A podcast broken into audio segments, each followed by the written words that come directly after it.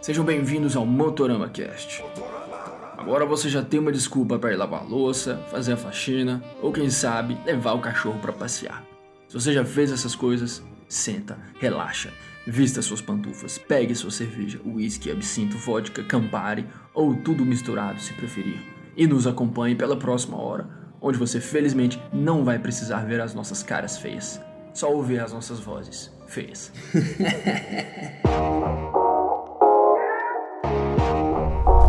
Opa! Senhoras e senhores, muito bem-vindos a mais um episódio especialíssimo do Motorama Cast.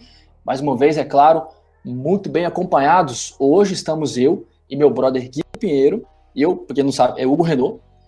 Estamos muito bem acompanhados de Marcelo Barros, motor do mundo, motordomundo.com.br. Fala, Marcelão, como é que você tá, irmão? Prazer Ô. estar aqui contigo, mesmo que à distância. Ô, louco, bicho. É? é um privilégio estar aqui com vocês dois, craques aí do motociclismo, reis do YouTube aí, que eu sou muito fã, tanto como profissionais, como, como pessoas, como humanos que somos, que gostamos de humanos e sempre temos bons momentos aí quando nos encontramos, né? Sempre, é impressionante, né? Ó, antes de mais nada, é, quero te agradecer por estar aqui hoje, cedendo espaço, é, enfim, da sua agenda, cedendo um horário da sua agenda e estar aqui bater esse papo comigo e com o meu irmão Guigo, porque eu tenho certeza que vai ser uma conversa maravilhosa que nós vamos ter aqui hoje. vamos começar ela então com você se apresentando para o pessoal, caso tem alguém que esteja escutando nós aí e não, não conheça, se apresente, por favor, fala um pouco da sua jornada, de onde você veio, onde você está, para onde você pretende ir. O espaço é seu, irmão. Bom, vamos lá. É, eu sou Marcelo Barros, né, tenho 38 anos, sou de Santo André, São Paulo. Estou um pouquinho longe aí dos meus amigos de Brasília. É, ando de moto já faz um tempo. Quando você já chega naquela, eu já não lembro quanto tempo que eu ando.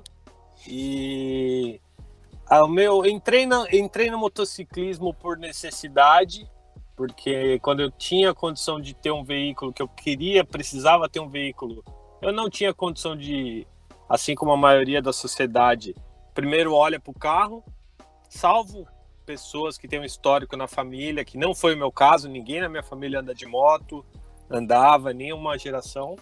E aí eu tinha condição de comprar uma moto, não tinha condição de comprar um carro. Eu fui para moto, óbvio. Peguei uma Honda CG e aí entrei nesse mundo fantástico e aí foi um um deep dive aí, né? A gente vai mergulhando mais fundo, mais fundo e vai se apaixonando, né? E falando profissionalmente, eu comecei na indústria, né? Eu não sei se em todos os lugares aí o pessoal sabe o que é Senai, né? Que é um, uma escola de voltada para a indústria, para formação de mecânicos, de técnicos, engenheiros. E tem uma base bem grande aí de Senai, trabalhei na Mercedes-Benz. Essa eu não sabia, hein, Marcelão? Esse rolê é legal também, me surpreendeu, né? Essa eu não sabia. É, então, trabalhei na Mercedes-Benz, que faz caminhões, para quem não sabe, no Brasil, faz carros, claro, carros absurdamente luxuosos aí, mundo afora. E depois disso, eu trabalhei com instrumentação analítica, depois eu trabalhei é, sete anos numa empresa que faz peças de injeção eletrônica e de sistema de arrefecimento. Para quem não sabe, sistema de arrefecimento que controla a temperatura do motor, né? Para da hora. Caminhões, carros e motos, que ah. foi uma linha que eu desenvolvi. E eu trabalhava na engenharia de produto nessa empresa, chama MT Thomson. Que legal. E onde eu aprofundei ainda mais na parte técnica. Aí, nesse, nesse ponto, foi onde eu tive um contato com o mundo do, de criação de conteúdo, né? Fiz o meu blog na época, uma curiosidade aí que eu posso compartilhar com quem ainda não me conhece, porque o Motor do Mundo, em teoria, ele apareceu em 2019, né? Só que na verdade esse blog, ele era um blog em 2011. Ele foi criado em 2011, quando eu vi que eu queria falar um, tudo isso que eu vinha aprendendo da parte técnica para compartilhar com outros motociclistas e surgiu essa necessidade minha mesmo, uma algo, sabe, algo que é meio vem no automático e você fala, eu preciso fazer. Aí eu Sim. fui, criei, fiz lá aquele WordPress gratuito, eu não sabia literalmente nada sobre essa parte de criação de conteúdo. mas fui ali repassando o que eu ia aprendendo, né? Sobre cuidados com a moto, sobre equipamentos, etc. Então esse seu e exercício aí... de comunicar já começou em 2011 já. Em 2011, isso. Até então eu só estudava tecnicamente as coisas. Eu sou formado técnico ele eletrônico, sou formado técnico em automobilística e fiz um ano de química e aí eu parei no meio do caminho porque eu vi que eu estava no lugar que eu, não era o meu lugar, tipo, sabe quando você identifica que algo não é não é para você? Uhum. Aconteceu isso comigo, abandonei o curso faltando seis meses para acabar, mas Aí estudei muita coisa, fiz cursos de injeção eletrônica de motos, muitos cursos de formação que a galera de que trabalha de indústria aí vai, vai se identificar mais que eles chamam cursos de formação continuada, né? Uhum, que o Senai uma... oferece. Isso, Senai, ETEC, uhum. e escolas, empresas aí particulares também. Tem uma uhum. grade ali de cursos que você vai fazendo e vai evoluindo conforme o, o que você quer mais saber, né? E Pô, aí... que da hora. Antes, de eu, antes da gente prosseguir aqui, quero só chamar a atenção, porque eu acabei falando do site Motor do Mundo, mas é claro que o Motor do Mundo vai muito além disso. Tem o um canal no YouTube, então se inscreva lá, youtube.com.br Motor do Mundo, e é claro, o Instagram também, Motor do Mundo. E, podcast, quiser... tem podcast Motor do Mundo também. Claro, não vamos esquecer do podcast. E quem quiser seguir Marcelo Barros também no Instagram, tá lá, né? Tá lá, tá lá. É, o, o Marcelo Barros é um pouquinho mais restrito, assim. Mas é porque a gente vai fazendo uma flutuação ali, tentando nadar nesse mundo virtual aí de uma maneira mais saudável, né? Sim, então, é, isso é vocês, importante, cara. Vocês que são criadores de conteúdo aí sabem também da questão de cuidar da saúde mental, né? É, a importância é disso. Verdade. Então, às vezes, a, às vezes ali a, a, gente abre, às vezes a gente fecha e vai, vai, vai, vai navegando conforme o, a, a correnteza, né? Tá Mas, certíssimo. Mas aí continuando, é, depois de tudo isso que eu falei, de uma trajetória aí na indústria, eu tive a ideia de criar, começar a compartilhar o que eu aprendia sobre motos, né? Que eu sentia necessidade, eu sentia que não tinha esse conteúdo no Brasil, tinha conteúdo em sites gringos, mas em português e um Brasil que nem todo mundo sabe inglês, né? A gente sabe disso. Uhum. Então eu senti necessidade de compartilhar o que eu ia aprendendo. E aí, em 2012, esse meu blog me serviu como um currículo para ter uma oportunidade de trabalho na revista Motociclismo. Pausa aí, pausa aí, porque eu, eu, eu já ia até puxar esse assunto daqui a pouco, mas antes eu preciso comentar uma coisa, cara. De, até agora, todo esse background que você deu pra gente é novidade pra gente aqui do Motorama também, né? Eu acho que a gente nunca teve oportunidade de trocar uma ideia sobre isso, sobre o seu background, e até então eu achava que você tinha uma formação em comunicação, que você fosse jornalista, não. né, por formação e tudo, mas seu background vem técnico mesmo dessa parte é, de todo esse background que você falou que é técnico mesmo, né? Sim, total da indústria, total da indústria, da indústria é cara. Tipo, eu não sou formado em jornalismo, tem gente que ainda pensa isso por causa dessa bagagem dessa parte do currículo aí que a gente estava começando agora a falar, que é da revista Motociclismo, né? Uhum. Mas não, não sou formado em jornalismo, estudei absurdamente, né, para ser um bom profissional no que eu faço, né?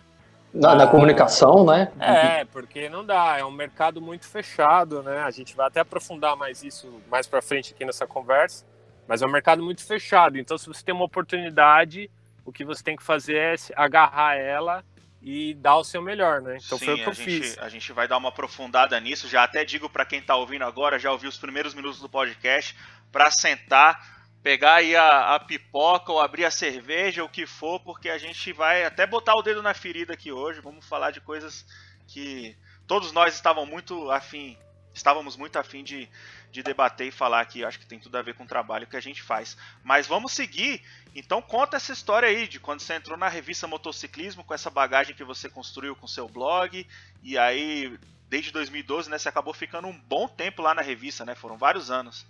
Exato, foram, foram sete anos no total, né? Eu saí de lá em junho do ano passado, 2019, mas eu entrei com essa bagagem aí, com esse diferencial de ter uma carga técnica grande, né? E que não é todo mundo que tem essa bagagem. Eu sei que tem muita gente que tem, principalmente a galera de pista, né? Pilotos, tem o, o toda aquela vivência ali de boxe, de preparar moto, eles têm um, um conhecimento mais avançado da parte mecânica, da parte eletrônica das motos. Mas não é um, não é uma, não é normal, né? Vamos dizer assim para simplificar. Não é normal ter tanta bagagem de conhecimento do funcionamento de motor, de gestão eletrônica, de sensores, atuadores, de fluidos, né? E aí eu tive essa oportunidade graças ao Gabriel Berardi. Não sei se ele vai ouvir esse podcast, mas esse cara é bem responsável aí. Se tem algo de bom que eu faço, esse cara aí foi um dos grandes referências aí para mim, né? Ele era o meu, foi o cara que me contratou, que me deu a oportunidade. E que pausa me... pausa pra dizer que domingo eu vou estar com ele aqui em Brasília, viu? No curso. Não, não, da... pausa. Calma aí, você vai estar com o Pablo, peraí. É isso, Sim. é. Bateu na, bateu na trave, Guigão. Quase. Na trave. Você não tava falando do Pablo Berardi? Não, Gabriel Berardi. Gabriel ah, Berardi desculpa, é desculpa. irmão do Pablo Berardi, que é do TRX, que é um gênio aí também, né?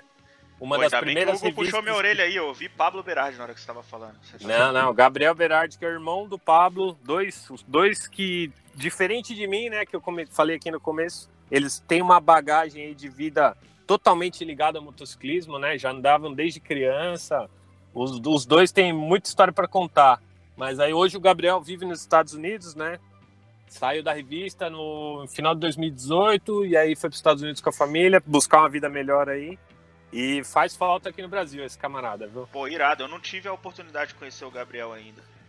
É um, um cara, um cara muito coração, muito dedicado ao motociclismo, assim, que a gente, como criador de conteúdo, precisa de mais gente igual esse cara. Boa. Legal, Mas legal. é o que eu tava falando é que eu entrei lá e aí eu tive até uma oportunidade na mesma época, antes de, de me confirmarem como funcionário da revista Motociclismo de trabalhar na revista da moto, pelo mesmo motivo da bagagem que eu tinha do meu blog pessoal, porque era um blog gratuito que eu fazia porque eu gostava, sem anúncio, sem equipe, sem nada, e os caras falavam: "Meu, eu preciso, eu, tem gente que eu não consigo fazer pagando que faça o que você faz por porque você gosta. Então eu queria que você trabalhasse aqui. Que e massa aí, isso, velho. E aí eu e sem apresentar currículo, né? Como você mesmo comentou aí, muita gente não sabe meu, minha bagagem porque, sei lá, faz mais de 10 anos que eu não apresento currículo para ninguém, né? Cara, que legal. É porque fiquei- seu currículo acabou virando seu portfólio, né? O que você tava Meu fazendo portfólio. aí, na verdade. Perfeito, perfeito. A importância do portfólio hoje em dia, né? E eu já usei isso lá em 2012. Aham. Esse capítulo da história eu achei surpreendente, né? Porque a, a indústria do impresso, de, de, de, de jornalismo, de automotivo, motociclista, é, da, enfim, do, esse jornalismo, como é que eu posso dizer, mais sério, né? É uma galera que veio numa geração anterior à nossa, uma revista super respeitada, como é a revista Motociclismo. O fato deles terem te convidado praticamente te intimidado, né? Ó, o cargo é seu, tá aqui com a sua bagagem, com o que você faz, sem cobrar nada. Você merece isso, né? E, e, e o legal porque, tipo assim, era um cargo já de alto escalão. Lá na revista você foi editor-chefe, correto? Não, não, eu não, eu não cheguei a ser editor-chefe. O meu, eu saí da revista Motociclismo em 2019 como editor assistente. Ah, né? tá. Entrei como repórter, né? Que é, é o, é o, é a- por baixo, né? Entrei por baixo, fui aprendendo as coisas.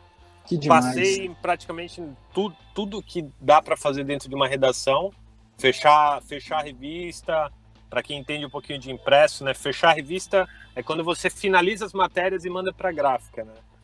Fazer revisão, fechar a revista, editar as coisas em cima da hora que teve um lançamento muito importante, que tem que sair na revista naquela data Uhum. e, e não dá para atrasar. No digital a gente, ah, aconteceu uma coisa muito importante, ah, vou soltar o vídeo amanhã. Na Uhum. gra... Não impresso, não. É, na revista você tá preso à, à logística, né? Da gráfica, Da está amarrado à gráfica, gráfica. A gráfica tem uma sequência de, de trabalho que na hora X, no dia X, aquele, aquele conteúdo tem que estar lá para eles rodarem. Senão você tem um problema bem grande de processo aí, de processo. Não de, de processo é de advogado e tal, é processo de trabalhar. Se atrasar ali e não entrar, ela só vai entrar depois que tiver um outro buraco. E isso gera um problema gigante de, na logística da revista, porque a revista fica um mês na banca, sai e entra outra, né? Uhum.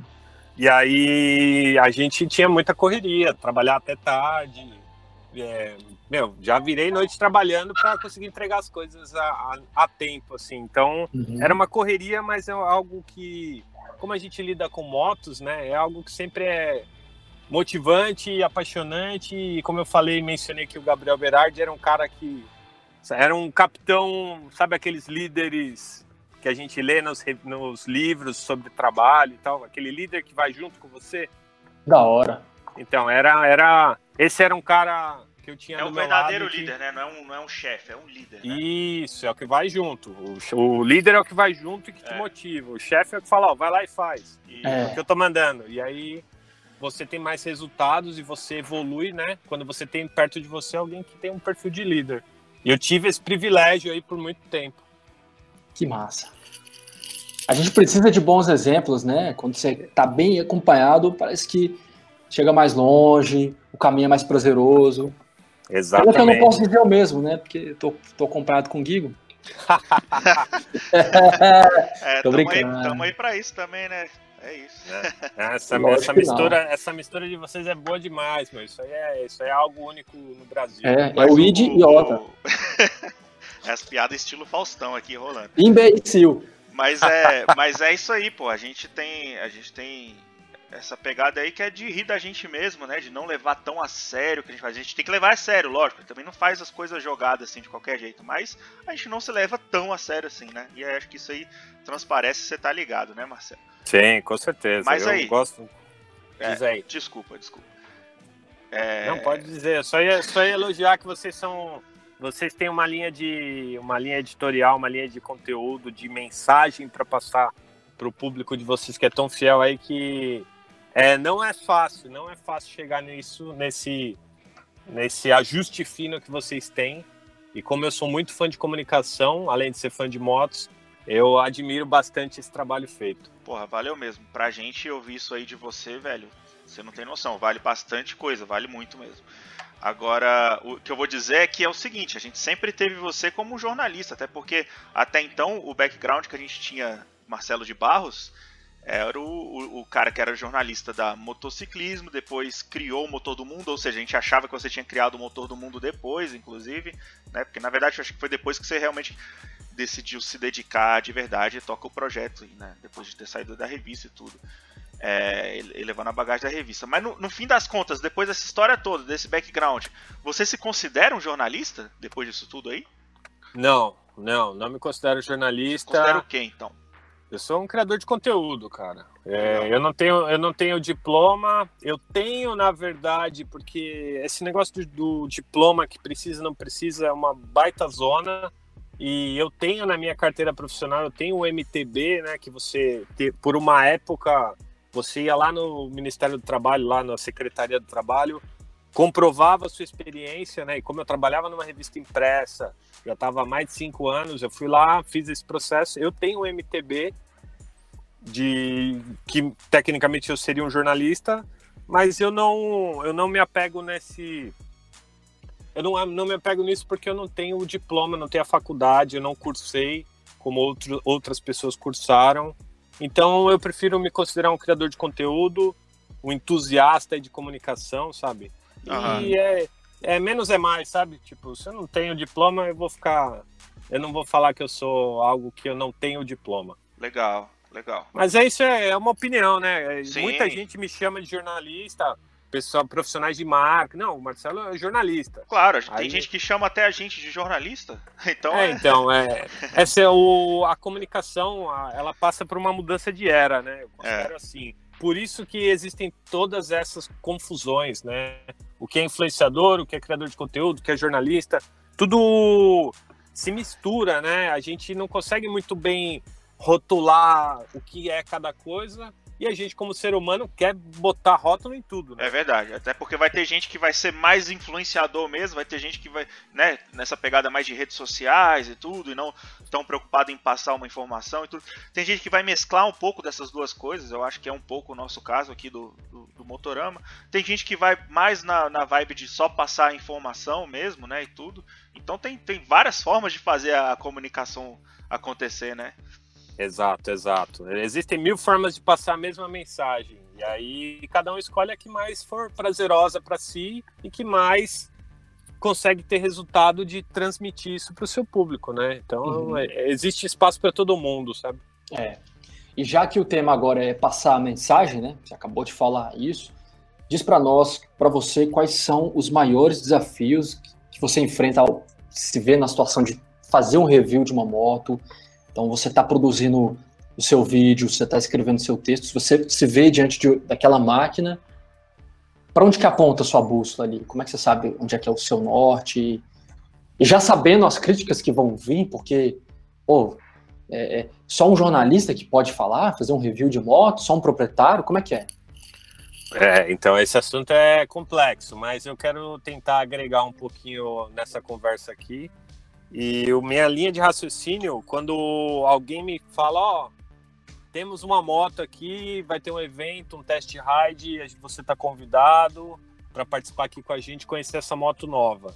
Minha primeira preocupação é o como que eu vou repassar a informação da maneira mais clara, explicada e objetiva para quem vai consumir o meu conteúdo, sabe? Como que eu vou explicar para alguém, por exemplo, o último vídeo que eu publiquei, na data que a gente está gravando esse podcast aqui, foi o da Honda CB650R. É, tá mais e atual aí, né? A mais atual no meu, na, no meu YouTube lá, no youtube.com.br Motor do Mundo. Aí eu tenho outras motos que eu tô editando o processo, né? E ainda faço aqui tudo sozinho no canal, mas a minha preocupação principal é essa: como que eu vou explicar o que a moto tem, o que a moto não tem, de uma maneira que seja clara e que faça, seja útil para quem está procurando uma moto naquele nicho, que tem uma dúvida sobre aquele modelo específico, se aquele modelo faz sentido para a pessoa, se não faz sentido para a pessoa. Então, essa é a minha primeira preocupação. E aí, sobre ser jornalista, quem pode falar, quem não pode falar, eu acredito assim, é todo mundo pode falar, mas existe um problema que essa minha mesma preocupação, o cuidado que eu tenho de repassar o que eu estou falando, é, existe um problema nesse ponto, porque eu, como me considero um profissional de comunicação, eu sei, eu tenho uma, existe um meio que um código de ética, assim como o médico tem o código de ética dele, policial, é, eu acho assim que quem trabalha com comunicação quem leva informação e faz disso não um hobby, como é o caso de um proprietário que vai lá e faz um vídeo no YouTube da moto dele, e ele tem uma outra profissão, ele é advogado, ele é qualquer coisa menos profissional de comunicação, e ele faz vídeos do passeio dele, da, que ele gostou da moto dele, etc. A, a, a responsabilidade é diferente, entendeu? É, a Esse responsabilidade é, é, a palavra, né? A responsabilidade que, que tá com essa carga que você falou aí, que ela é ética, né? Ela é. Enfim, Sim, é uma responsabilidade vai muito além. De, de, de, comunicador mesmo, né? Que um cara que, que não, é, não tem a profissão de comunicador quando ele vai, vai falar, ele, ele não necessariamente tem essa responsabilidade, até porque ele não é, não é nem obrigado a ter essa, essa responsabilidade, né? Ele tá fazendo um vídeo ali registrando a, a, a experiência dele com a moto, com a vivência dele, né? E talvez é, seja essa mistura que tá rolando na internet de, de, de, ter essa galera, né? Que tem um espaço dela, um espaço democrático onde todo mundo pode fazer o vídeo e tudo. Tá no mesmo ambiente onde outras pessoas que, tem, que são profissionais de comunicação também estão, né? E talvez aí é justamente isso que gera uma confusão, assim, no público, né? Sim, sim. É, entra no que eu comentei da mudança de era aí da comunicação, né? Antes você tinha é. as coisas muito fechadas para um grupo muito pequeno de, de pessoas barra veículos. Veículos, no caso, veículos de imprensa. Talvez se eu usar algum termo muito específico, muito técnico aqui, me, me chame a atenção. Mas é, antes a comunicação ficava assim, ó, a gente vai lançar uma moto nova. aí andavam apenas aquelas os jornais super tradicionais, as revistas super tradicionais e mais ninguém. Quem andava depois era que comprou a moto, que o amigo prestou a moto, que fez um test ride na concessionária. Não, não tinha esse essa diversidade que eu acho muito saudável de muito mais pessoas terem acesso aos produtos do que tinha anos atrás, 10 anos atrás, por exemplo. Então, e aí tem essa questão que a gente falou de responsabilidade, que aí um cara que tem, com o advento da internet, do YouTube, dessa facilidade, qualquer um pode abrir um canal no YouTube e começar a falar de moto. Entendeu? Isso Essa ninguém, é a beleza do negócio, inclusive. Você não tava, ninguém é proibido de fazer isso. Qualquer um pode fazer, do mesmo jeito que lá em 2011 eu quis criar um site para escrever o que eu sabia sobre moto, todo mundo já foi, já foi, podcast, já foi a democratização da internet ali, né, naquele momento. Exato, Você já exato. usufruindo disso. Exato, que era a época dos blogs, né? Em 2010, 2011, você tinha aquela sabe, blogspot, wordpress.com. O... Então, hoje é o YouTube, é o Instagram. Você pode abrir uma rede social, moto qualquer coisa e sair lá compartilhando suas coisas, entendeu? Isso aumenta a carga sobre os, os, veículos tradicionais, que precisam fazer ainda melhor, e aí diversifica, porque você tem gente que tem só canal no YouTube que faz coisas muito legais, tem alguém que, meu, faz, faz por hobby ali, tem outra profissão, mas faz de fim de semana o vídeo, etc. E faz coisas muito legais também, tem muita preocupação em faz, passar as coisas direitinho, bem explicadas e aí você dá uma bagunçada no jogo, né? É, essa democratização é legal, essa situação que você citou. Em particular. Tem seus, tem seus males e seus bens, né? Tem, tem não, claro. Sim, assim como tudo é, na é. vida, mas a face da. É, da ah, enfim, é, enfim, o fato da. Porque, justamente, seguindo a caminhada, a gente tinha os blogs, e aí com o YouTube, com o advento do YouTube, a gente, de repente, conseguiu dar uma a, a parte visual pro, pro blog, né? E dessa Exato. forma foi criado o vlog. Mas resgatando o que você trouxe aqui, você tem aquele cara que faz aquilo profissionalmente, né? Você tem um criador de conteúdo profissional, você tem aquele cara que é outra coisa, dentista, sei lá, professor, o que ele quiser, e aí ele faz por hobby, e esse cara eu acho legal, porque às vezes ele tem o sonho de ter uma moto, às vezes ele vai lá, pode realizar o sonho, e ele vai criar aquele blog ali, é Zezinho da da Scrambler 1200, sei lá, exemplo sim, mais, sim. mais, tosco do mundo, mas que existem, essas pessoas estão aí. Se o cara é, é de poder... De gosto, cara, entrei né? aqui no Instagram, existe o Zezinho da Scrambler 1200, velho. Tô Nossa, zoando, tá... não existe não. e tá vendo, olha só, é, e existe, pode não ser o Zezinho, mas, mas esse cara tá por aí, e assim, se você quer aquela moto, se você quer informação por, daquela moto, você vai ter ela disponibilizada ao redor do mundo inteiro, em diversas línguas, em diversos canais incríveis, e aí você pode adotar é, é, aquela daqueles profissionais também, de tantos jornalistas e tantos é, formadores de opinião, criadores de conteúdo que tiveram a oportunidade de andar, mas você vai ter opinião de proprietário também. Eu, eu acho. O que, que, vocês acham disso? Eu acho isso muito legal, porque muitas vezes eu fui essa é. pessoa que quis ver a opinião do dono, sabe? Do cara que tem aquela. Geralmente, eu citei um exemplo de, uma, de um Scrambler 1200, não foi à toa, é uma moto cara, é uma moto ina, inalcançável para grande parte de nós, né, grande parte da população. Então, quando você trabalha com sonho, fica até mais fácil, porque pô, ele teve a, aquela pessoa teve a possibilidade de ir lá e realizar e pode disseminar a mensagem. Eu Enfim, quero, eu quero dar uma complementada nisso até para poder passar a bola pro, pro Marcelo, porque eu quero ouvir realmente o que ele tem a dizer sobre isso, né? Porque assim, não precisamos nem dizer que o, que o não é à toa que o Marcelo é um convidado aqui hoje, né, nesse episódio, porque o cara pra gente ele é uma referência é, nesse sentido, porque é um cara que sempre foi muito criterioso, né, crítico, é, no, no, melhor sentido dessa palavra, um cara que sempre fez um trabalho se importando. Um cara é, sério, né? Um cara sério, né? Se importando com a seriedade da coisa.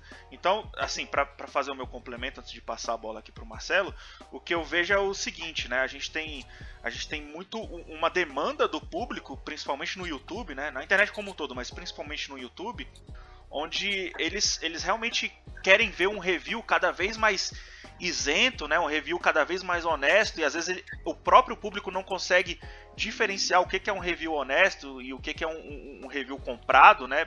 Porque existem sim os, os, reviews que são comprados e tudo, mas por outro lado ele acaba achando que, que o jornalista, pelo fato de chegar ali e andar apenas 100 km no evento de lançamento da moto, não é o suficiente para ele fazer uma, uma análise, né? E, e, nesse review de 100 km, na minha opinião, é um momento onde, onde dá para descobrir muitas nuances da moto e muitas características sobre a proposta do projeto da moto, né? Se ela, se ela entrega aquilo, é, ciclística, é, potência, enfim, to, tudo isso que dá para avaliar numa primeira andada e que tem muito valor. E claro que, que um review de proprietário ou um review jornalístico de long term, né, que é aqueles reviews mais onde o, o, o cara acaba ficando durante muito tempo com a moto para fazer um review mais pessoal de manutenção e tudo, que é um pouco parecido com o que a gente está fazendo com as Royals aqui é, no, no, momento, né? Então, enfim, eu acabei deixando a pergunta um pouco, um pouco longa, mas assim, mais para deixar na mesa, tem, tem essa, é, é, essas duas, esses dois cenários, né?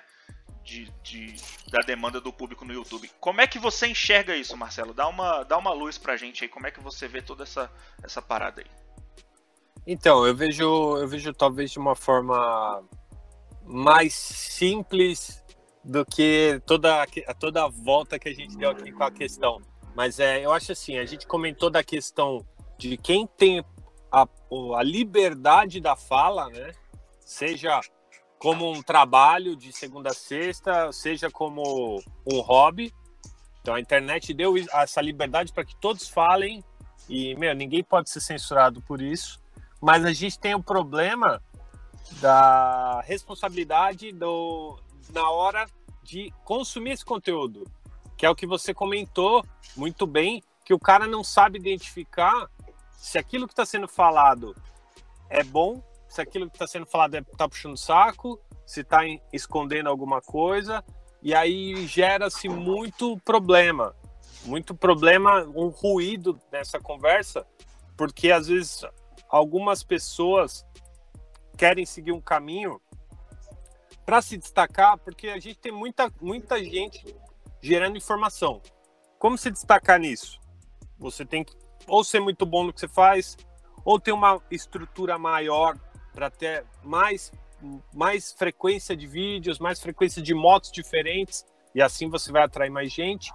E é, tem vários caminhos, e aí tem alguns caminhos que você tenta criticar o trabalho do outro e aí você para tentar falar, não, aquele, esse cara tá falando merda e eu tô falando a verdade. É quase, tipo... é quase que assumindo a postura do, do paladino da ética, né? O cara que, é... o, isento, o, que o que é realmente isento e tem a ética e a moral para avaliar e falar de moto, né? Mais ou menos é... isso, né? E, então, é complicado, porque aí você, você tenta basta olhar a televisão aberta, né? A gente tem os, os problemas, os problemas, os programas de notícia que eles focam muito em coisas ruins, né? A notícia ruim ela, ela traz mais audiência do que uma notícia boa, entendeu? E aí isso se reverte de alguma forma, esse padrão de consumo. Se você tem lá aqueles. Eu não vou citar nenhum programa aqui, porque eu não quero nem, nem dar nada, nenhuma audiência para isso, mas todo mundo sabe. Os programas que passam no fim da tarde, que é o caso da, de polícia, da política, de corrupção, é só notícia ruim. E aí você vai ver que esses programas têm absurda audiência, entendeu? E é. às vezes você fala, meu, tá só patinando ali, não mostra nada de nada realmente relevante. E aí, mas todo mundo para para ver aquilo. É. E aí o que acontece? Quando você faz um vídeo de moto e você fala só, putz, que merda, que merda, que merda, que merda, chama mais atenção do que um review que foi feito, estudado, com referência, com bagagem, que explicou cada coisinha porque é daquele jeito. Aí o cara, o cara instigado, como seres humanos, instigados por. Parece que a gente tem uma coisa que nos move mais quando alguém está fazendo muito alarde do que quando está ali explicando calmamente, tudo direitinho. Então, oh. é complexo esse ponto, é um ponto bem complexo. E eu, eu continuo, me, me vai me guiando aí no caminho, porque eu até perdi um raciocínio. é, o, Mas é, o, o é, ia falar alguma coisa aí, né, Sinal de que a conversa tá boa quando isso é acontece. Verdade, é. É porque o assunto é muito bom, né? E é um assunto que gera muita dúvida, muitos questionamentos. E É. eu acompanho, como fã de comunicação, eu acompanho muitos canais. Às vezes eu nem interajo, não dou like, não deixo comentário, mas eu tô vendo tudo que tá todo mundo fazendo. E eu vejo principalmente os comentários. Eu vou ali na barra de comentários e fico lendo tudo. Fazendo E aí eu pesquisa, vejo- né? É, pra gente fazer um bom trabalho, é, a gente tem que pesquisar o que os outros estão fazendo, né? E aí a gente aprende com os erros, com os acertos, pra gente. Eu não preciso cometer o mesmo erro que outras pessoas cometem, Uhum. se eu conseguir interpretar o que aconteceu ali e o que poderia ter sido feito melhor. Eu faço muito esse trabalho, eu acompanho muita coisa do Brasil, muita coisa de fora, e aí eu vejo que às vezes a, a forma que a mensagem é entregue, às vezes a gente, por mais bem intencionado que seja, a gente deu uma derrapadinha num detalhe que deu margem para que o motociclista ab- tenha um questionamento ali. Ó, eu, vou te, eu vou te Então- dizer que a gente é craque nisso aí. É, então, Mas, é. assim, Confundir a galera? Não, não, assim, a gente, a gente, a gente, a todo tempo a gente deixa claro que a nossa bagagem é de fã de moto, né? A gente Sim, acabou sim. entrando no, no rolê e tal. Temos formação em comunicação, mas no caso é, é em publicidade. Isso ajudou a gente a bastante a formatar, né? O, o, o motorama de uma forma que a gente consiga é, vender alguns espaços e tudo e, e criar uma coisa visualmente bonita também e tudo. Então isso, isso é uma bagagem legal que a gente aproveita dela, mas a gente sempre, claro, se preocupa em passar uma informação com responsabilidade, né? Sem estar é, atrelada a nenhum tipo de compra, né? Às vezes muita gente associa a gente com, com, com isso, né? Acha que a gente é comprado, acha que a gente é vendido. vendido e tudo, mas mas enfim, o, o que eu quero dizer é que assim, a gente nunca teve esse, esse peso tão forte assim, né? A gente, a gente, claro, a gente tem a responsabilidade, mas a gente não tem esse peso assim de, de, de, de falar besteira, saca? A gente fala algumas besteiras e quando a gente fala, a gente ri delas, e a gente corrige quando, quando deve corrigir e tudo. Então, enfim, era mais. É, Você você acabou tocando nesse assunto, eu, eu, eu acabei aproveitando a oportunidade para fazer aqui é um desabafo mesmo, né? Sobre isso daí. Quer um É, ombro aí, cara? É o quê? Quer um ombro aí? Quero, cara, um ombro amigo. Sempre- eu sempre tenho o seu ombro amigo, né? Olha, não sei, viu? Não sei muito bem. Então, mas é, é um desafio mesmo. É, quando a gente se propõe a passar uma mensagem, a gente se abre, é o famoso dar a cara a tapa, né? Não tem muito, não tem como correr disso, na verdade, né? Uhum. Eu sempre tento nas minhas redes manter um, um, um nível ali de controle nesse sentido. Até porque eu faço, para quem não sabe, no Motor do Mundo, eu faço tudo literalmente sozinho. Contro controlo as redes, edito os vídeos, é, faço tudo literalmente sozinho. Hoje mesmo eu estava trabalhando é, uma, uma questão de estrutura do site que tinha que melhorar, a questão de velocidade. E, Uhum. Então eu também sou o cara do TI e eu sou o cara do financeiro que eu tenho que emitir uma nota e aí eu tenho que ver como que faz. É, é o bagulho é complicado. louco, né? É É, complicado. não, então, e, e o, a pessoa que tá do outro lado, o leitor, o motociclista, o entusiasta, Ele não tá ligado moto, tudo, né? ele não sabe, ele acha que tudo é igual a Globo. Faz nem ideia. tudo- ele acha que tudo é igual a duas rodas, a motociclismo tem estrutura, entendeu? É, e aí a porrada é na mesma, na mesma Na mesma medida. intensidade, entendeu? Só que hoje que a gente está conversando, eu tenho meu site desde 2019, junho, eu não tenho nem um real de marca, entendeu? E eu já escutei que eu sou comprado das marcas, meu, sei lá, 100 vezes pelo menos, em um ano, um ano e meio de atividade. É, pode ser difícil lidar com isso, né, cara? Não, é, então, você tem que ter um pouquinho ali de, peraí, eu vou controlar esse negócio aqui porque, meu, se eu não tô ganhando de um lado, eu tô tomando porrada do outro. E eu só tô querendo fazer, eu só tô querendo ajudar levando informação para que as pessoas não comprem motos erradas e tenham frustração e, sei lá, ou comprem uma moto muito forte e, e não, que ele não tem condição de usar porque ninguém explicou isso para ele. E aí ele vai dar uma volta com os amigos e cai e sofre um acidente.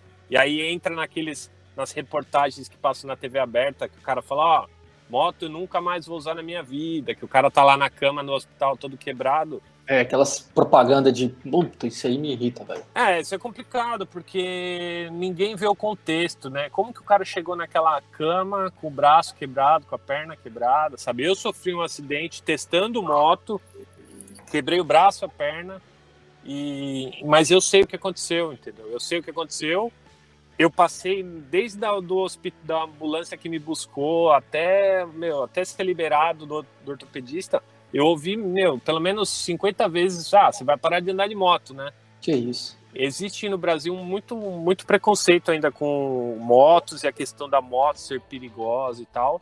Só que eu acho que falta aí uma, falta uma série de informações no contexto que muita gente ignora, né? E falta e educação aí, no trânsito também, né? Educação no trânsito, educação de todos os modais aí, de, do pedestre ao cara que tá na moto, sabe? De fazer cada um fazer a sua parte, né? É. E aí, essa, essa é uma das nossas responsabilidades, vocês como Motorama, eu como Motor do Mundo, de tentar ajudar a mudar essa. Um pouquinho que a gente melhorar isso já já gera um grande resultado aí para outras gerações, né? É isso aí. Você acabou, é, acabou comentando o lance de que hoje no, no motor do mundo não tem um real patrocinado ali de marca e ainda assim ser acusado né, de, de, de, ser vendido e tudo, enfim. Eu acho que é, é bom dizer, inclusive, para quem estiver ouvindo né, e acompanha a gente, que se ela está acompanhando um, um, um bom veículo, né, que que segue essas questões éticas minimamente, ela vai saber quando o conteúdo é patrocinado, porque espaço de publicidade ele é escancarado como espaço de publicidade, né? Ele deve ser reservado como espaço de publicidade e não, e não disfarçado dentro do conteúdo, né? Você concorda com essa visão também? Exato, concordo. Esse é um, é um outro problema, né? Existe é o CONAR, se eu não me engano, tem um órgão que regulamenta isso no Brasil, e você tem uma série de regras que você tem que seguir quando você faz o conteúdo em parceria com uma marca. No Instagram tem aquela tag que fica em cima ali, tipo, parceria paga com marca tal, sabe? É, uhum. É, tem uma série de ferramentas e, e protocolos que a, o criador de conteúdo tem que seguir para identificar que aquilo ali não é algo orgânico, algo que, putz, eu comprei essa moto e estou fazendo aqui um, uma, um material aqui que parece um jabá, mas é que a moto é minha mesmo, sabe? É diferente de quando você está sendo remunerado para passar aquela mensagem, sabe? E, infelizmente a gente ainda tem um problema no Brasil que nem todo, todo o conteúdo nesse formato é identificado. Agora sim, a gente sabe que o universo em que a gente escolheu estar, ou melhor, que a, a nossa vida nos levou a estar, né? Porque nem sempre você escolhe, quando você vê, você já tá lá no meio do motociclismo e tal. Falando, como é que eu vim parar aqui? E de repente Esse você tá lá. É o meu é, caso. Não é mais ou menos assim? Você acha que é. você se identifica com, esse, com, essa situação? É, eu entrei total por acaso, assim, né? Pensa. Foi tomando uma, gosto, né? Uma bagagem. Não, eu tenho uma bagagem de indústria, sabe? Trabalhava em engenharia de produtos, é. desenvolvia sensores, é, é, banco de prova, sabe aqueles motores estacionários? Vocês já foram lá na, na, nas fábricas também, né?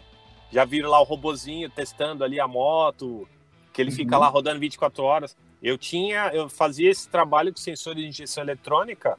Uhum. Eu desenvolvi, a empresa desenvolvia sensores de oxigênio, aquela sonda lambda, né, que fica no escapamento.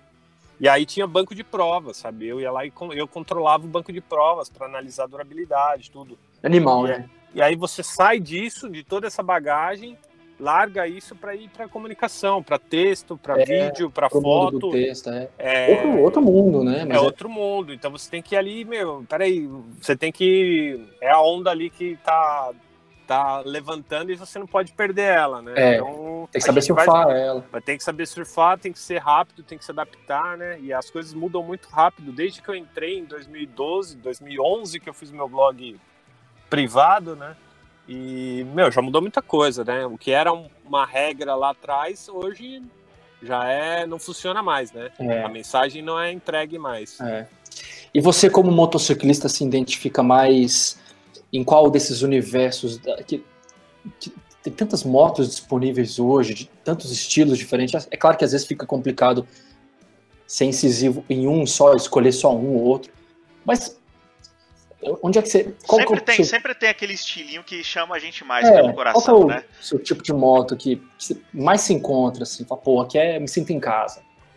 Ah, para mim é trail, moto trail, moto com aro 21 na frente, aro 19 na frente, pneu misto, uhum. suspensão de longo curso, eu tô, tô feliz. É, esse é o meu. Você é um cara é da é aventura. Esse, ah, nem tanto da aventura, assim, mas é, eu gosto de pegar uma estradinha de terra e um pouquinho mais de contato com a natureza, ficar um pouquinho mais perto da natureza.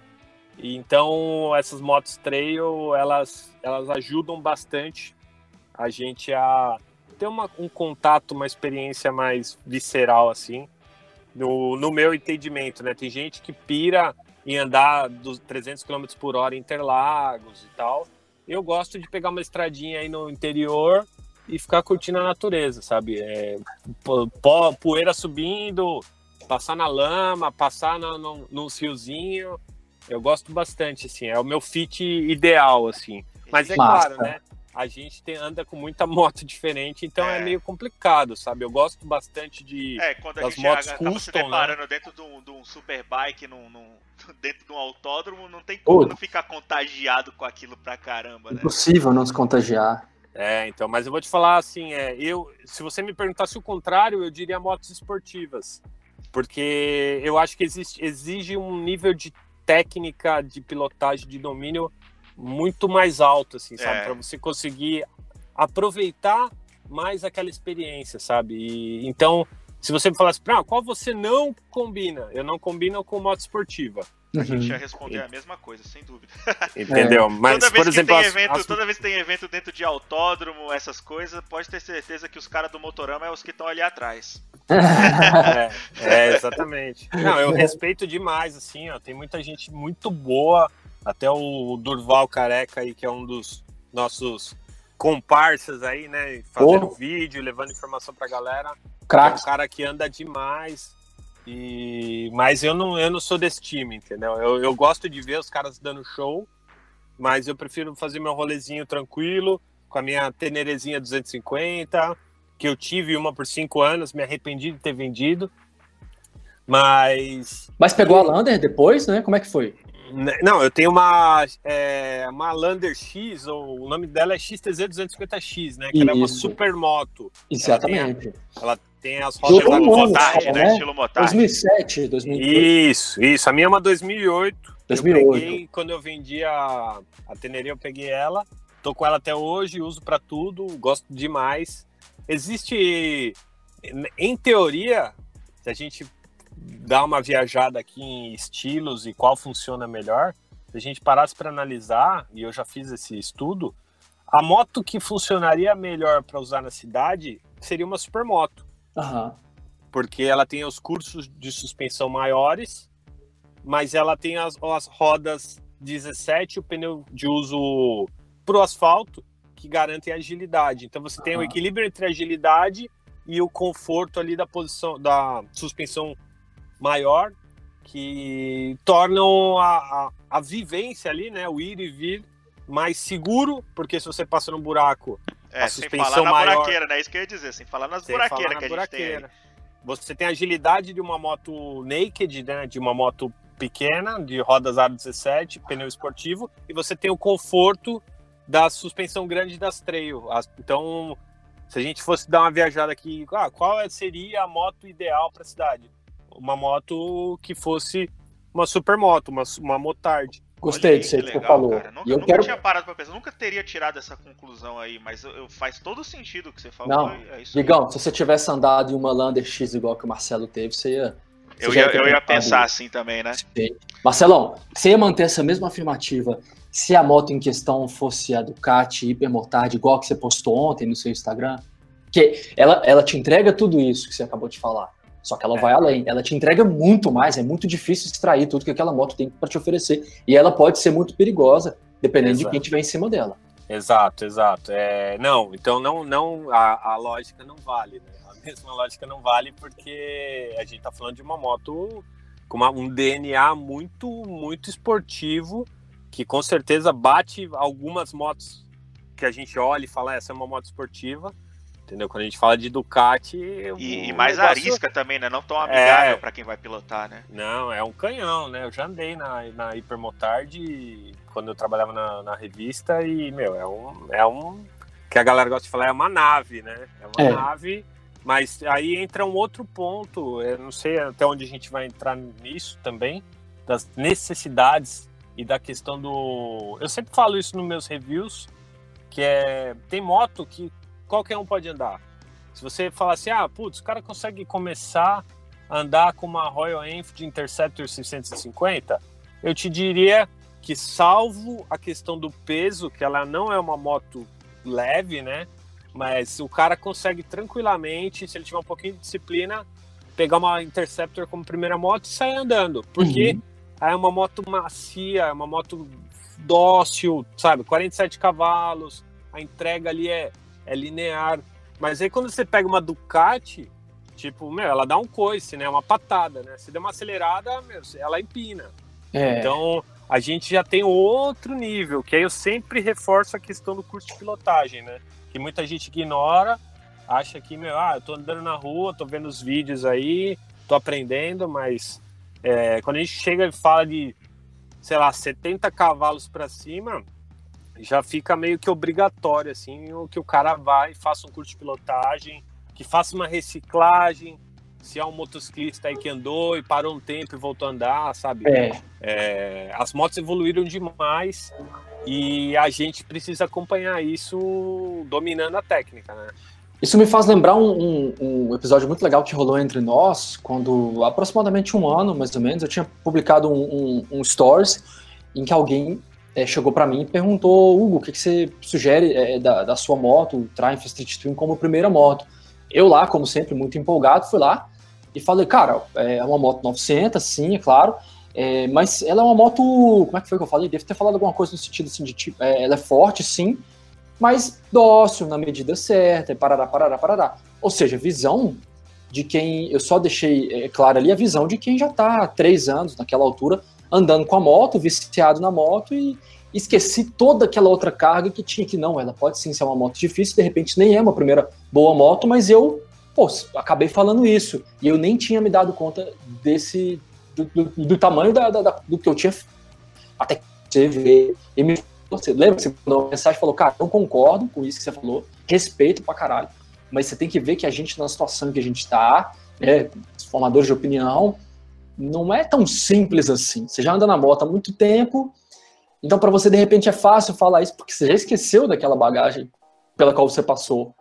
Exato, eu lembro Lembra? dessa conversa. E eu, eu, eu falei, puta, velho, cara, por isso que eu sempre digo, como é bom estar bem acompanhado, porque eu precisava ouvir isso para lembrar da seriedade que o trabalho envolve, nós que estamos aqui. Às vezes a gente esquece que o que a gente fala é muito sério, e não significa que a gente não deva falar o que quiser. Mas, cara, tem que sempre pensar um pouquinho antes, Sim. justamente pela questão da responsabilidade.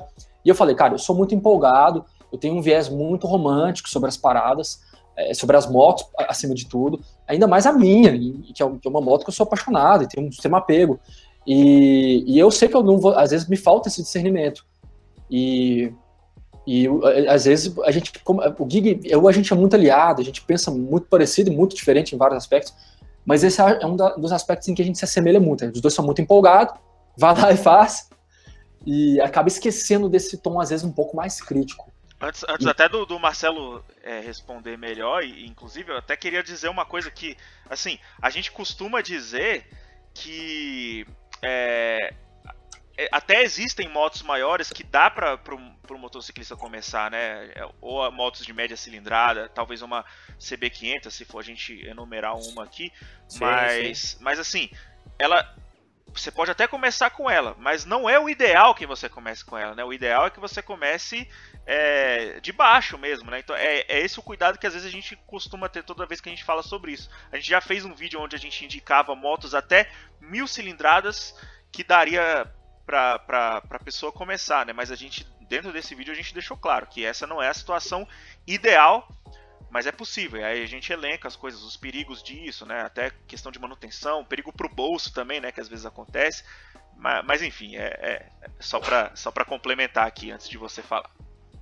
Exato. Não, esse ponto que você apontou é, é, é super importante, porque a gente não está dizendo que a pessoa não pode fazer. A gente está preocupado de que ela acredite que ela pode fazer aquilo sem a responsabilidade que ela vai ter de ter muita disciplina para tocar aquela moto nos primeiros, até ela se acostumar, ela ter a disciplina de lembrar que tem que usar os equipamentos de proteção, porque ela pode, principalmente no começo, com uma moto pesada e forte, ela pode deixar a moto cair parada ali, ela pode sofrer um acidente porque perdeu o controle da moto, foi fazer uma frenagem e a frenagem, o freio é bem forte e aí não não está acostumada e não conseguiu controlar e caiu com a moto. É, eu acho que é muito mais entender essa nossa preocupação como de, pô, eu quero que o cara que vai andar de moto, eu quero que ele se dê bem. Entendeu? São, são quero... alertas, né? Não é nenhum tipo de cagação de regra, não é nenhuma Isso, regra que tá eu quero que ele se dê alertas. bem, entendeu? É. Eu quero que ele se dê bem, que ele ande com a moto, que ele goste da moto, que ele não largue a moto, que ele fale para todos os amigos dele que, meu, vocês têm que andar de moto também, porque é muito legal. Por isso que a gente toma alguns cuidados no que a gente fala, nas mensagens. Por exemplo, quando a gente vê, ah, essa moto nova, é melhor eu comprar uma 600 usada, que não sei o quê. Só que o custo de manutenção da 600 usada é muito maior do que o custo de manutenção da 300 nova, sabe? E aí às vezes o cara ele tem a grana para comprar, só que ele ignora o fato de que ele precisa a ter a grana para manter. manter, né? É, exatamente. E uhum. aí são vários pontos, entendeu? E eu acho assim, eu, eu sempre considero assim, o cara que começa com uma moto maior, mais pesada e mais potente, eu considero como exceção. O cara, quando eu digo o cara, é o, o homem, a mulher, entendeu? É, é todo uhum. mundo. Entendeu? É, não, a gente não tá tirando ninguém dessa, dessa jogada. Mas é, é exceção. Entendeu? A gente tem sempre que nivelar, quando a gente fala de vida, de segurança, etc., a gente tem que nivelar pela, o mais seguro possível. Então, meu, começa com uma 250. Ah, você quer comprar uma, uma moto maior, uma Street é, Street Twin, que o Hugo mencionou muito bem, que é uma belíssima moto, muito gostosa de andar, e que me lembra bastante MT-07. Sim. E aí... É engraçado ouvir isso, porque foram as duas motos que eu tive muita dúvida entre qual escolher no momento em que eu tive que escolher uma moto, pude escolher lá em 2016 e tal. Mas essas duas, eu sabia que se não fosse a, a, a Twin, seria a, a MT-07 e vice-versa. E acabei optando pela Street Twin e amarradão. Faz sentido. Você é um cara, você é um cara de estilo, né? Então a, a vestimenta ali britânica da, da Street combina mais com você. O, o coração bate, bate forte ali. É, imagino. Não tem como imagino. negar isso aí, né, Marcelo? Essas motos é, inglesas então. aí clássicas combinam pra caramba com esse cara aí. Sim, e ela, mas ela tem um fit legal e ela, meu, pra mim, quando eu andei nela a primeira vez, eu falei, isso aqui é uma MT-07. Opa! Opa. O telefone aí, ó. Olha aí. Não, já, já desliguei, foi mal. então, a Street Twin, quando eu andei nela a primeira vez, eu falei, isso aqui é um MT-07 com uma roupa de moto clássica. É, é. É uma ciclística muito boa, muito divertida, mas já precisa de alguém que já tem uma, uma quilometragem ali para rodar tranquilo, né? É, isso, você, porra, é maravilhoso, porque nos remete à questão da escadinha. Eu e o Giga, a gente vem falando isso constantemente. Não é exclusividade, nós não inventamos isso, nada a ver. É a tal da escadinha da cilindrada. O quanto é prazeroso você acompanhar, você escalando ela devagarinho, começa com 125, pula para 250 quando for, a vida te permitir, você tiver condições. Depois vai para o que você quiser, uma 500, 650, a 900, a 1000, que é tão sonhada. Mas se todo mundo soubesse do quão quão gostoso é você desfrutando essa jornada. Não precisa ser uma obrigação a escadinha, né? Ela pode ser Não precisa, jamais, jamais, jamais. Quem puder chegar direto na mil, é, vai lá, pode chegar, mas de repente, não sabendo aproveitar a história da, da, da escadinha da cilindrada, sem querer, sem saber, vai estar vai tá perdendo uma, uma, uma, uma, bela caminhada. É, você está pulando etapa, né? E tem uma questão pulando das etapa. motos menores, que é as motos menores você tem mais margem de erro. De erro. Que... Eu gosto de pensar assim, você consegue fazer, contornar, con... você consegue corrigir um erro na pilotagem em uma moto menor, que na maior você já não conseguiria, porque as distâncias de frenagem são menores, é, é ela é mais forte, então tudo muda, né? E aí o peso é maior, as forças, né, de, as for, a força G, é tudo maior, então você tem que ter mais domínio da técnica para ter um equilíbrio com o que a moto entrega. Numa 250, você consegue corrigir meu, praticamente tudo é, que você precisar de cagada ali, você consegue corrigir, porque é uma moto super leve, super dócil, entendeu? É, eu gosto sempre de pensar nisso e eu consigo, às vezes, andar moendo com uma, a minha 250 e quando eu tô com uma 1000, eu já tomo mais cuidado. Uhum. Porque a galera costuma falar na pista que é fletado, né? Você, Uhum, meu, você faz as curvas com a mão no, no talo ali e vai embora, né? uhum. E aí você tá com uma CB, CBR 1000, RR, tipo, você É. já não consegue, você já tem, você anda menos né? É. no você anda mais travado, você anda menos no limite da moto, entendeu? muita coisa em jogo, né? Uma moto Muita mais coisa. cara, peças carinhas. Isso, isso, isso. Então, Então, o psicológico do cara é, é, é impossível, é imprescindível não, não ter isso, né? Tá inerente É. ali. Mas o. Se vocês me permitem re- retomar um negócio que o Gigo tinha me perguntado e eu pulei, que foi uma falha minha aqui, é. O Gigo me perguntou da questão de testar uma moto e andar 100 quilômetros e pode falar, não pode falar e o que que como que como que é validado alguém que vai andar com uma moto dar uma volta de 100 quilômetros que é um bate-volta às vezes nem isso, a gente faz bate-volta e anda mais que isso. Às vezes, é, como validar, como que o cara consegue extrair o máximo daquela moto de informações, de conhecimento, andando tão pouco? Aí eu vou dizer aqui, que eu acho que isso é bem importante ficar claro, que a diferença do cara conseguir fazer isso com qualidade ou não é a bagagem que ele tem. Quantas motos ele andou antes daquela moto para chegar até ali? Quantas referências de motos concorrentes daquela moto ele já tinha. Quanto que ele andou na geração anterior daquela moto? Vou dar um exemplo aqui de uma CB 500X, que a gente fez um pass... a gente estava no mesmo evento lá em Sim, Campos do Jordão Campos do Jordão. E a gente não estava no mesmo dia, mas eu, eu fui embora, vocês chegaram. E aí quanto que a gente, eu já andei muito, muitos quilômetros, viajei muito com a CB 500X com o aro 17 nas duas e fiz o ride ali de apresentação, que a gente andou uns 200 quilômetros, eu acho, com a CB 500X nova. Eu já tinha muita base do que essa moto tinha na geração anterior para poder analisar de uma forma mais crítica e mais coerente, mais qualitativa a nova geração, mesmo andando não tanto quanto um proprietário que, sei lá, dá um mês ele andou 5 mil quilômetros, sabe? É, eu acho que esse é o ponto que é muito, que seria muito legal que todo mundo que está escutando levasse a questão da bagagem, sabe?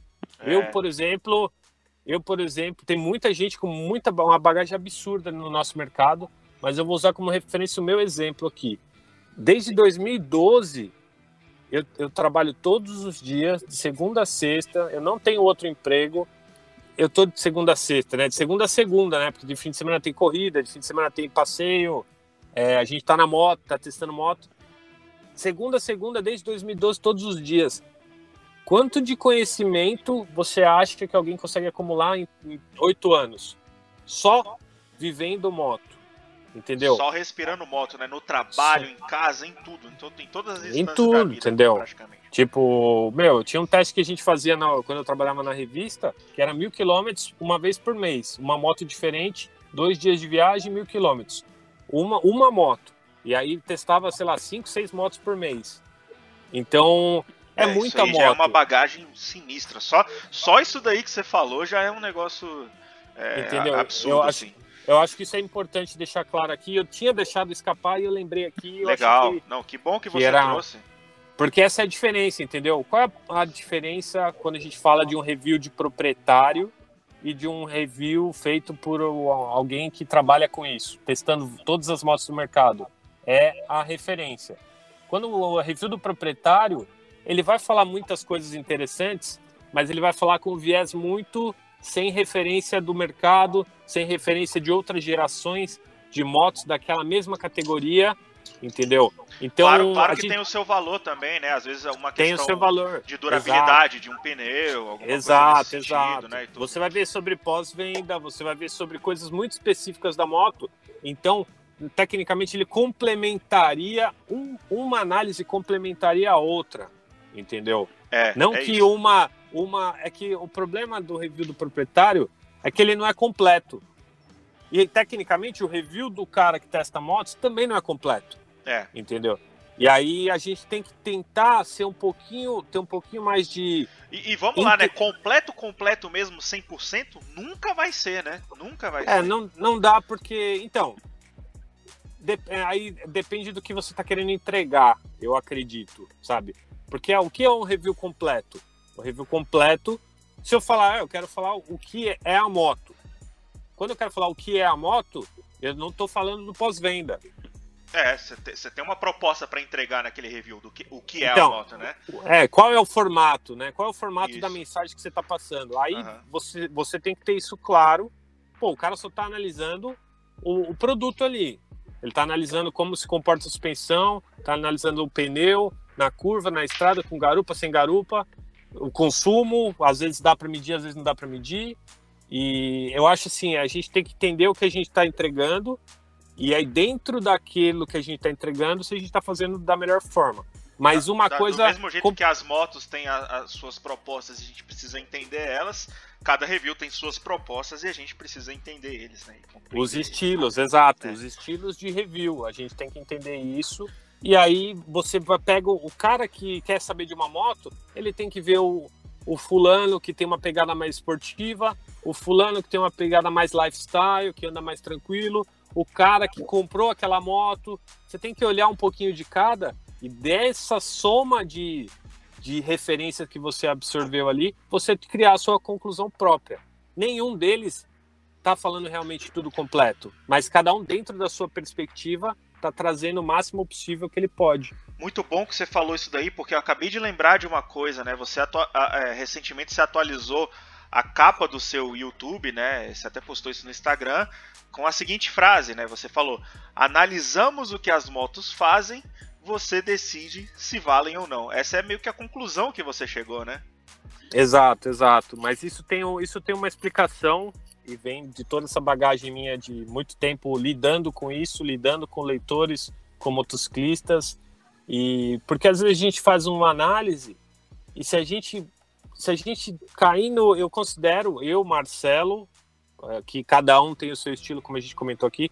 Eu considero que quando a gente amarra muito ao preço da moto, o que a gente está analisando sobre a moto, a nossa opinião sobre a moto, a gente deixa uma parte do, do, dos motociclistas de fora.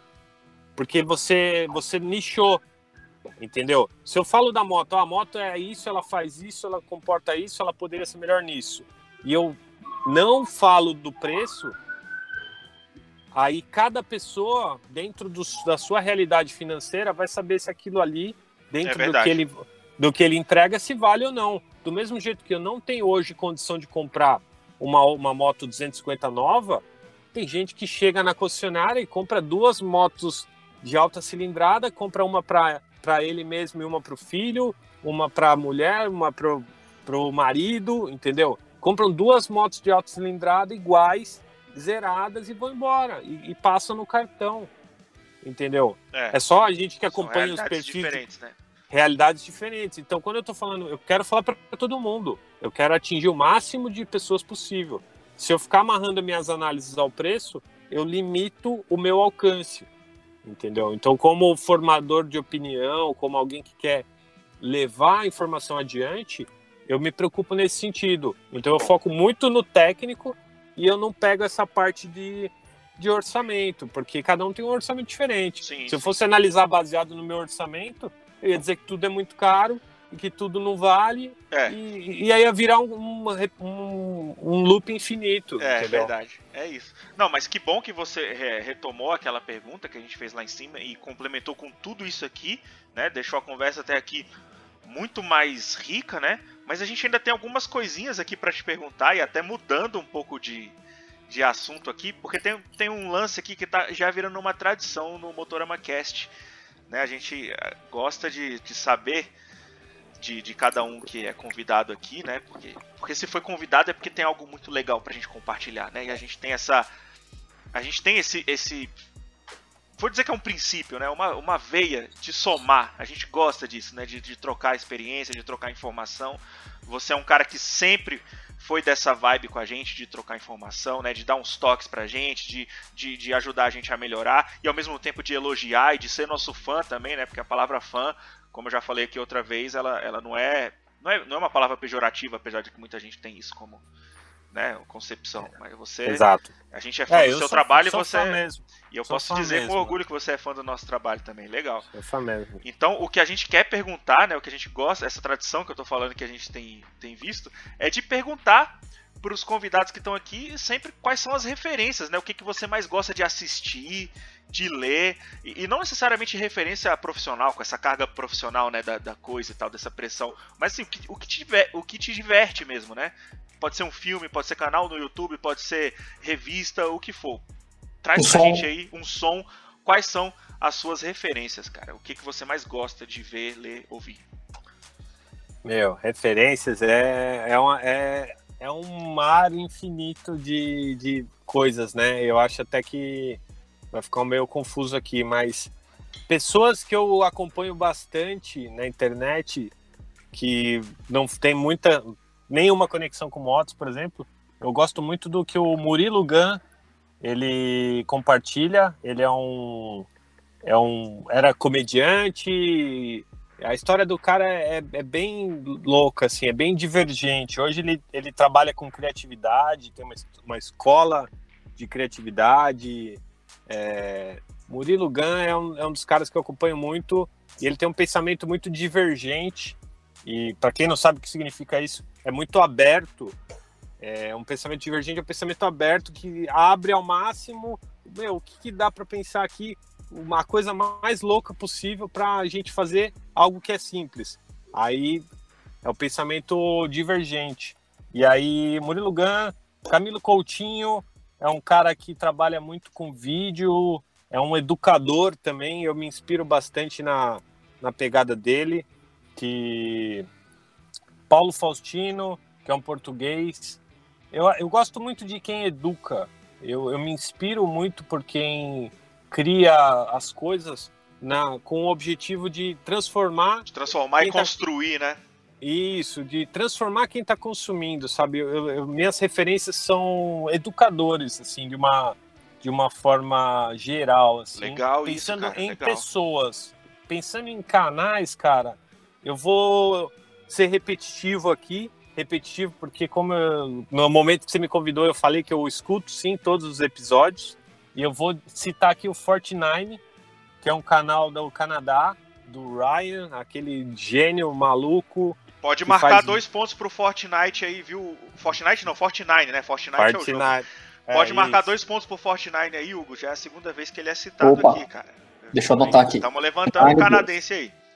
Tem que... Meu, os caras são bons demais. Levantando o canadense. Quem é a gente pra levantar o canadense, né? É, O cara como foda, se ele é precisasse de nós, né? Mas é, é legal. Esse, esse, isso do Fortnite, o do Heavyzilla também, que eles estão com uma equipe Boa. brutal lá, o, o Harry e o Zack, que eram do Motorcyclist. É, essa dupla é fantástica. Tinha o Então, Leme sim. também, né? Eu me identificava muito com o Leme, um cara que parecia comigo lá. Sei, sei, sei. então, aí eu sigo bastante esses, esses caras, pensando em moto, assim. O, o Ryan do Fortnite é. Meu, se no dia que eu fizer um, um metade do que aquele cara consegue fazer nos reviews, eu vou, vou ser um cara muito muito mais realizado, assim, sabe? Assinamos eu- embaixo.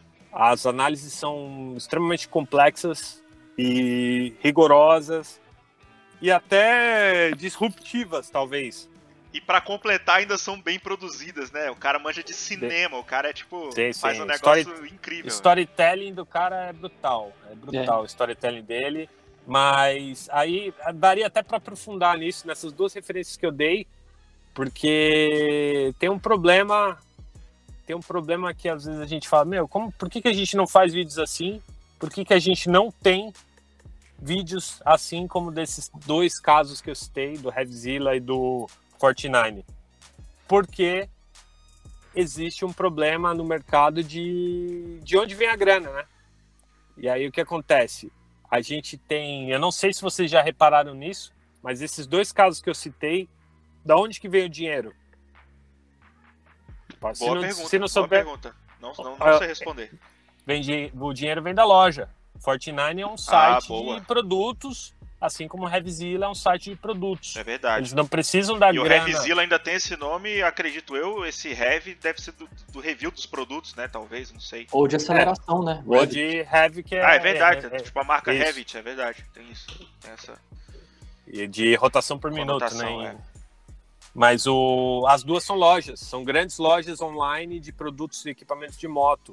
E é dali que vem todo o faturamento. O faturamento não vem do, do anúncio da marca A, da marca B, da marca C, entendeu? É, eles ganham vendendo produtos. E eles hora. atraem os leitores com um conteúdo de qualidade brutal.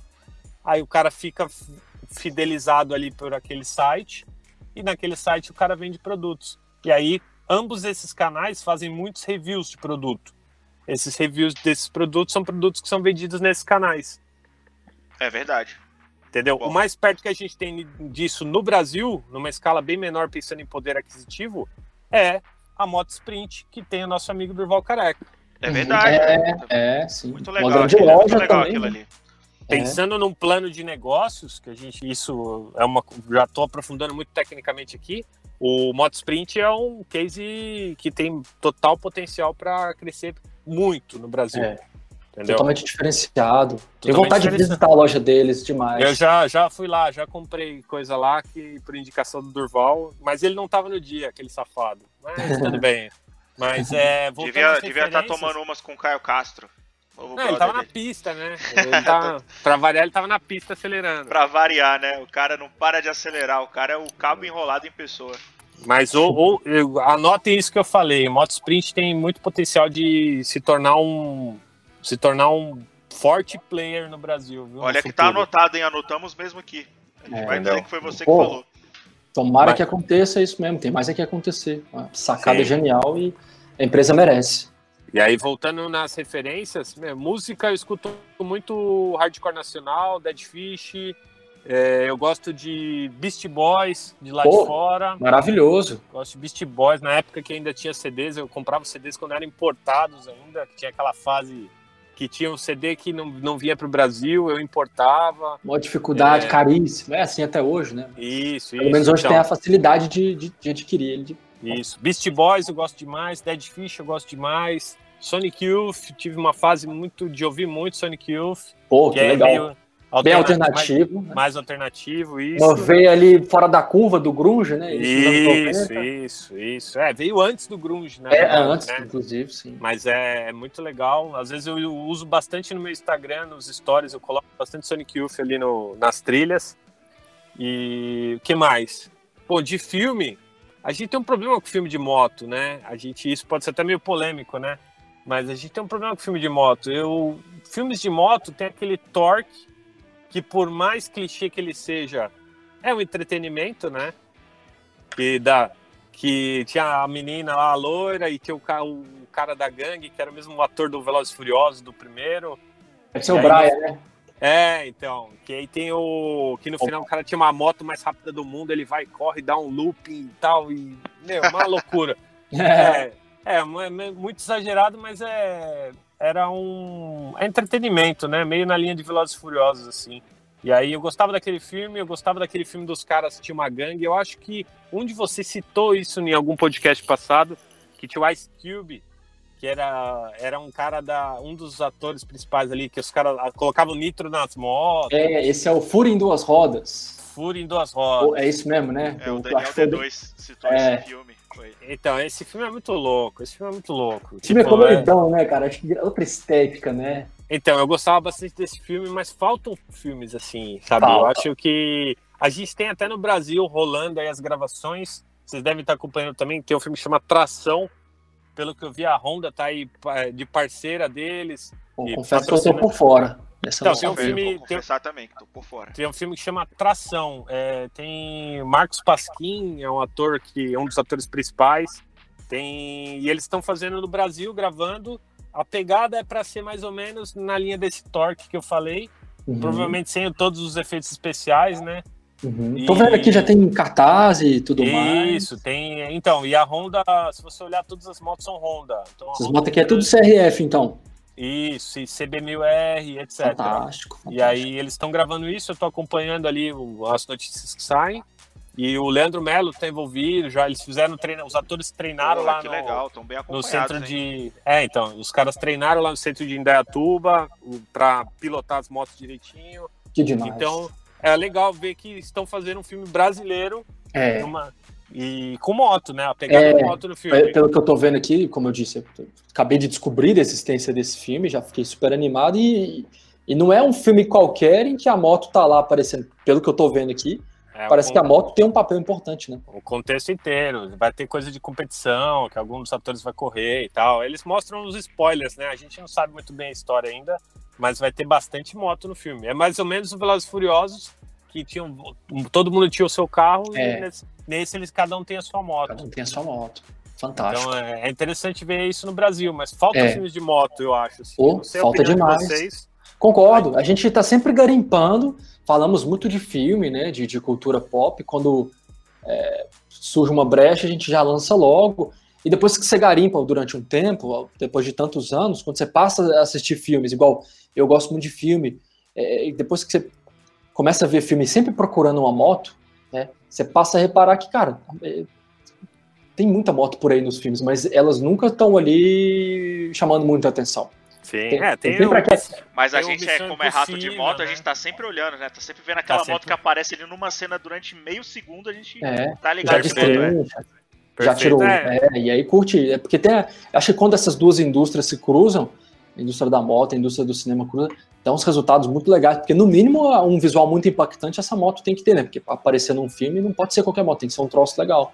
Perfeito. Então, mas tem é, você tá o certo, Tron não tem. também, né? É, Tem o Tron é. O, o Tron é fora da curva, né? Já, é um, já não se enquadra nisso que eu falei, porque por mais que a moto só apareça bastante no início e no final, quando ela aparece, ela rouba a cena, né? O ator fica em segundo plano. Então é. Pode se enquadrar assim as devidas proporções Sim. na categoria filme de moto. E sem falar no, durante a meiuca do filme ali, que tem todos os esportes ali dentro do sistema, aquelas motos virtuais, é fantástico. É Já um- animal, é animal. já é um filme de moto, as pessoas já vão sedentas naquele filme pra ver as motos, então é É fantástico. animal. Esse filme é louco. Mas se você for ver, ó, todos esses filmes que a gente falou são filmes antigos.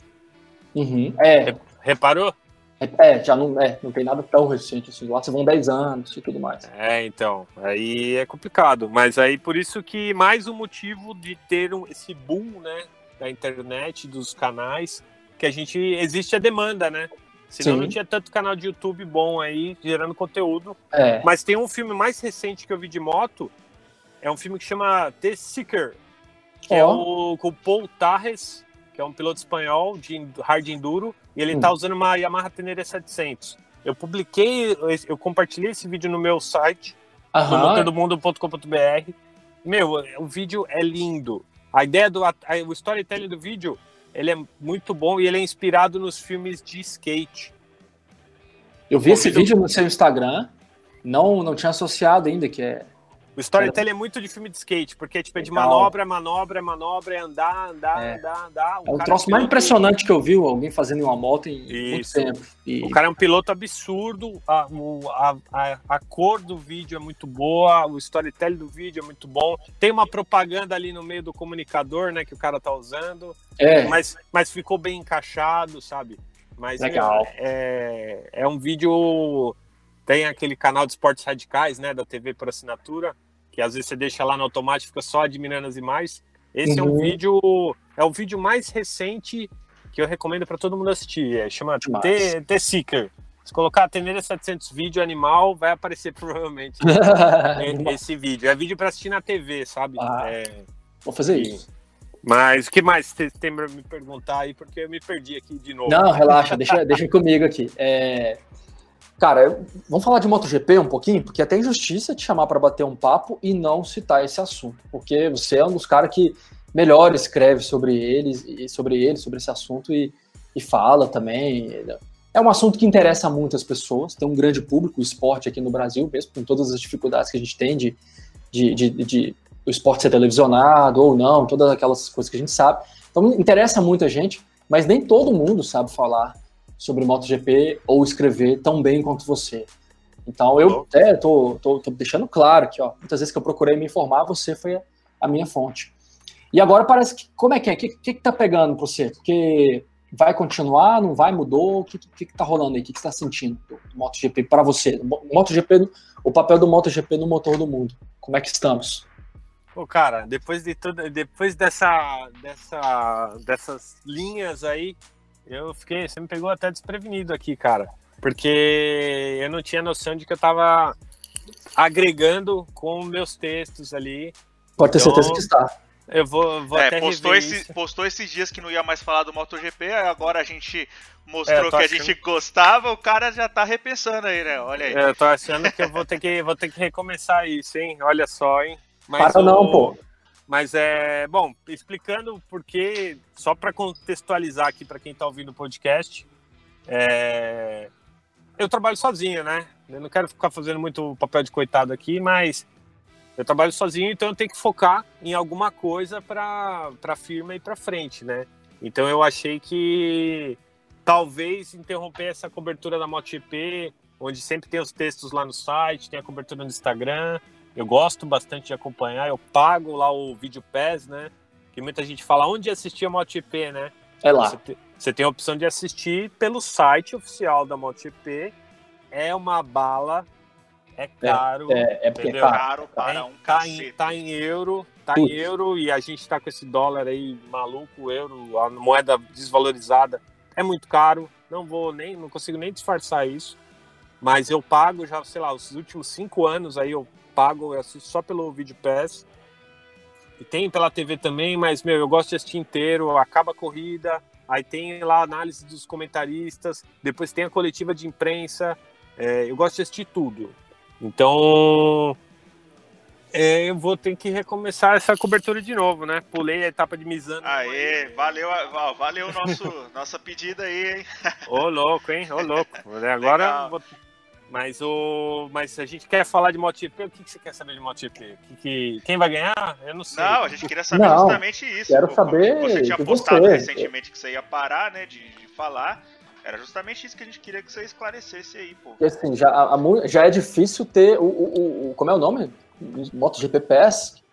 Sim, Video Pass é complicado. Video Pass é complicado pelo isso. fator financeiro. Mas assim, aqui em casa, a gente tem nem TV a cabo. Então já tem Sim. muito tempo que eu não acompanho MotoGP. É, já tem pelo menos uns dois anos que eu não consigo ver. É, tô muito afastado, é uma pena, porque eu acompanhei durante um bom tempo e era ficcionado, mas enfim. É. Tem esse tudo... ano está sendo o melhor ano da MotoGP. Está sendo, tá sendo incrível. Então, tá assim, tá sendo incrível. tudo bem, nada substitui acompanhar a corrida. Seja pelo Videopass ou seja acompanhando da forma como eu fazia, que era mais gostoso, no Sport TV, de manhã cedinho. Sim. Ia lá, a narração do Guto Nejaim, comentários do Paulo. junto, né? Porra, e agora nem é essa galera. Então, assim, já deu, já deu uma quebra, né? Já mudou, foi para Fox Sports. E eu nem posso dizer se tá bom ou tá ruim, porque eu não, não, não vi mais. Então, assim, Você nada substitui. Não tenho acesso, não tenho. E aí nada substitui a corrida. Mas se eu puder ver um especialista do assunto escrevendo um texto tão bom quanto os que eu vi, seus, pô, pelo menos alguma coisa já supre. Bom, então já, já tá aqui Sabe? o compromisso de retomar isso. Ah, legal. Bom, Gostamos. Missão do, missão do podcast de hoje já foi cumprida, Gui. É, totalmente cumprida. E, e, e, digo mais, viu, Marcelo? No, a gente tá aqui chegando a um minuto e meio. Ou, oh, um minuto, a uma hora e meia de, de podcast, a gente nunca teve um tão longo assim, eu acho que tem um motivo para isso, né? Ô, é, louco! Foi, foi muito massa essa conversa toda, agregou pra caramba, cara, tudo que a gente debateu aqui hoje, conversamos, cara, isso aqui vai ficar marcado no nosso acervo, a gente tá muito feliz com essa conversa. Claro, ainda digo que certamente teremos outras conversas contigo, né, se depender da gente, a gente vai querer te chamar novamente para comentar algumas coisas, alguns assuntos aqui. E, porra, a gente agradece demais, velho, sua participação, sua disponibilidade disponibilizar seu tempo aí numa sexta-feira à noite para gravar com a gente e, e, a humildade e tudo que você demonstrou aí hoje respondendo e, e, e conversando sobre todas as questões. Ah, cara, só tenho que agradecer, vocês são nota mil, parceiraços de longas conversas aí nas nossas viagens aí a trabalho, né? Então, meu, é, chamando, eu tô aqui, né? Vamos co-criar umas coisas aí juntos. Para mim, no que eu puder ajudar vocês será uma honra. Entendeu? E, meu, vamos que vamos. E, e para reforçar aqui, para todo mundo que tá ouvindo, sigam todas as páginas do Motor do Mundo: YouTube, Instagram, podcast e que mais, Marcelo? Tem, Puts, tem, até, tem até TikTok, cara. A gente tem, tem, tem TikTok, uma coisa. é muito moderno, site. Cara. Tá atacando, tem o site. A dica é o seguinte: quem tá ouvindo esse podcast, se digitar motordomundo.com.br barra mapa, vai, vai achar, achar uma página que tem todos os links. Tá centralizado Da- lá, todos os Tá links. centralizado. Até por isso que chama mapa, sabe? Que O da mapa, hora. a gente, o mapa a gente usa para achar as coisas, né? Para achar o caminho, para chegar nos lugares. Você digitar motordomundo.com.br barra mapa, vai achar o mapa de tudo que eu faço. Legal, show de bola. E mais do que isso, mais uma vez dizendo aqui para todo mundo que tá ouvindo que estamos conseguindo. Esse podcast tá sendo semanal, tá sendo muito legal fazer dessa forma, com esse papo fluido e, e onde a gente consegue ter uma conversa franca, onde a gente consegue falar umas besteiras e não precisar cortar. E é esse que é o legal de toda essa conversa. Então, mais uma vez, muito obrigado, Marcelo, por ter aceitado o convite, por ter feito esse bate-papo sensacional. E a todos que ouviram até aqui, o meu muitíssimo obrigado e um muitíssimo obrigado, Diogo Renault, também, não é isso, Hugo? Ô, que encerramento incrível, meu colega. Não vou nem precisar falar mais nada. A gente encerrou com chave de ouro. Então, aquele famoso deleta e salva. Vamos nessa. Deleta e salva, galera. Até semana que vem. Valeu!